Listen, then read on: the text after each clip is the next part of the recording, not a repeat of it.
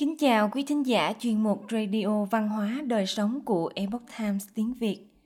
Hôm nay, chúng tôi hân hạnh gửi đến quý vị bài viết Sự ra đời của cây thông Noel. Bài viết do Mộc Lam biên soạn. Cứ mỗi độ Giáng sinh về, khung cảnh người người tấp nập mua đồ trang trí cho cây thông Noel đã trở nên quen thuộc từ bao giờ – điều này đã trở thành tập tục của nhiều nơi trên thế giới. Là một cách để những tín đồ sùng đạo bày tỏ sự tôn kính với chúa trong đêm thiêng liêng. Rất lâu trước khi cơ đốc giáo ra đời, cây thường xanh có ý nghĩa đặc biệt với con người vào mùa đông ở bắc bán cầu. Ngày ngắn nhất và đêm dài nhất trong năm, rơi vào ngày 21 hoặc 22 tháng 12 hay còn gọi là ngày đông chí. Nhiều người cổ đại tin rằng mặt trời là một vị thần và mùa đông đến hàng năm vị thần mặt trời đã trở nên ốm yếu.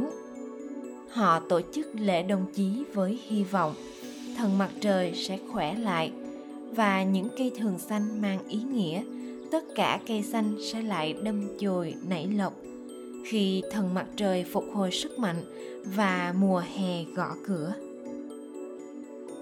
Người Ai Cập cổ đại tôn thờ thần Ra. Họ thường đặt những cây cỏ xanh trong nhà để kỷ niệm ngày đông chí. Ở Bắc Âu, người Kheo trang trí các ngôi đền của họ bằng những cành cây thường xanh, biểu thị sự sống vĩnh cửu. Xa hơn về phía Bắc, người Viking cho rằng cây thường xanh là cây của Porter, vị thần của ánh sáng và hòa bình. Người La Mã cổ đại đánh dấu ngày đông chí bằng một bữa tiệc gọi là Saturnalia để tôn vinh thần nông nghiệp Saturn. Họ cũng trang trí nhà cửa, đền thờ của họ bằng những nhánh cây thường xanh. Họ tin rằng cây thường xanh giúp xua đuổi ma quỷ, vận rủi và bệnh tật. Đây trở thành tiền thân của cây thông Noel sau này. Cây Giáng sinh đã xuất hiện vào thế kỷ 16 ở Đức. Theo lịch thánh thời đầu của nhà thờ, ngày 24 tháng 12 là ngày của Adam và Eva và người dân tổ chức tôn vinh họ trong đêm này. Họ diễn những vở kịch lớn ngoài trời, kể câu chuyện sáng thế là một phần của buổi biểu diễn. Cây địa đàng được dùng làm vật tượng trưng cho vườn địa đàng. Trên đó treo đầy trái cây, đôi khi có cả bánh quế, quả anh đào và bánh ngọt. Ngày nay có thêm ngôi sao, chuông và các thiên thần. Cây địa đàng thường được diễn hành quanh thị trấn trước khi vở kịch bắt đầu như một cách quảng cáo cho vở kịch. Các vở kịch kể chuyện kinh thánh cho những người không biết đọc. Còn ở Bắc Âu, những cây Giáng sinh đầu tiên là chậu cây anh đào hoặc cây táo gai. Hoặc chỉ dùng một nhánh cây này được đặt trong nhà với hy vọng chúng sẽ ra hoa vào dịp Giáng sinh. Nếu không đủ tiền mua cây thật, họ sẽ làm những kim tự tháp bằng gỗ bệnh dây thần Trên những kim tự tháp này, mỗi thành viên trong gia đình sẽ thắp một ngọn nến. Đôi khi chúng được mang đi khắp nơi từ nhà này sang nhà khác thay vì được trưng bày trong nhà. Theo một số truyền thuyết, người đầu tiên mang cây thông Noel vào nhà chính là nhà truyền giáo người Đức, Martin Luther. Chuyện kể rằng, vào một đêm trước lễ Giáng sinh, ông Luther đang trên đường đi bộ về nhà. Lúc ngang qua khu rừng, ông bị thu hút bởi vẻ đẹp trong trẻo của ánh sao xuyên qua những nhành cây thông. Khung cảnh đẹp và huyền ảo tới mức ông đã chia sẻ với các con mình rằng nó nhắc nhở ông nhớ tới Chúa Giêsu. Ngài đã giáng trần từ những ngôi sao trên trời vào đêm Giáng sinh. Vì vậy, ông đã mua một cây thông và trang trí nến để thể hiện ánh sáng của những ngôi sao. Một câu chuyện khác thì kể rằng Thánh Boniface ở Credion, một ngôi làng ở Devon, Vương quốc Anh, đã rời nước Anh vào thế kỷ thứ 8 và đến Đức để truyền đạo cho các bộ lạc Đức theo pagan giáo hay ngoại giáo và cải đạo họ sang cơ đốc giáo.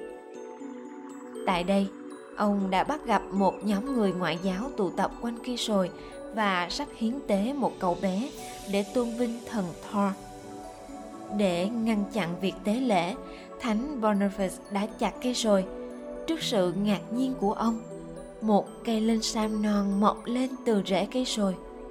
Thánh Boniface coi đây là dấu hiệu của đức tin cơ đốc và những người theo ông đã trang trí cây thông bằng nến để Thánh Boniface có thể thuyết giáo cho những người pagan vào ban đêm. Còn có một truyền thuyết khác từ nước Đức về sự xuất hiện của cây thông Noel. Trong một đêm Giáng sinh lạnh giá, một người tiều phu và gia đình ông ta đang quay quần bên lò sưởi thì bỗng có tiếng gõ cửa.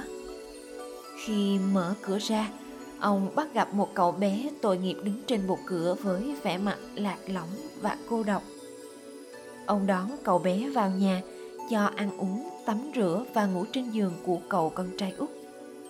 Sáng hôm sau, cả gia đình ông được đánh thức bởi một dàn hợp xướng của thiên thần. Cậu bé tội nghiệp đã biến thành chúa hài đồng và đi vào trong khu rừng phía trước. Bẻ một nhành cây thông rồi tặng cho gia đình như một món quà cảm ơn. Kể từ đó, người dân mang một cây thông vào trong nhà để tưởng nhớ đêm kỳ diệu ấy. Sắc xanh vĩnh cửu của cây thông tượng trưng cho sức sống mãnh liệt và khát vọng về một cuộc sống ấm no, hạnh phúc. Hình dạng tam giác tượng trưng cho ba ngôi, một biểu tượng của Chúa Giêsu và sự tái sinh. Cây thông Noel nhắc nhở mọi người hãy trân trọng tự nhiên và hướng tới cuộc sống vĩnh hằng. Nhưng chỉ đến khi thế kỷ 19, nữ hoàng Victoria trang trí nến, bánh kẹo và đặt quà xung quanh cây thông vào đêm Giáng sinh, thì đây mới trở thành một tục lệ trên toàn thế giới.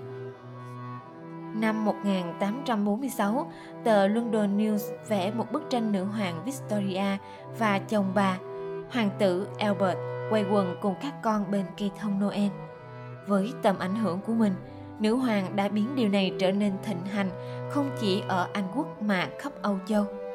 Tuy nhiên phải mất một thời gian, cây thông Noel mới trở thành một phần không thể thiếu trong cuộc sống của người Mỹ. Tổng thống Franklin Pierce đã trang trí cây thông Noel đầu tiên trong tòa Bạch Ốc vào giữa năm 1850.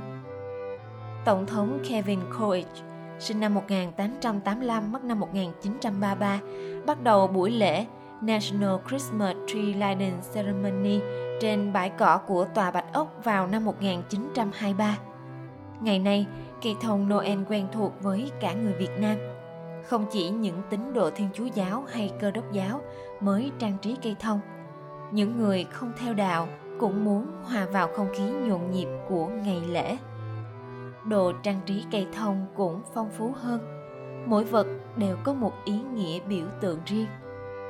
Ánh đèn trên cây thông đại diện cho ánh sáng của Chúa, tầm quan trọng của sự giác ngộ, tri thức và sự ấm áp của gia đình.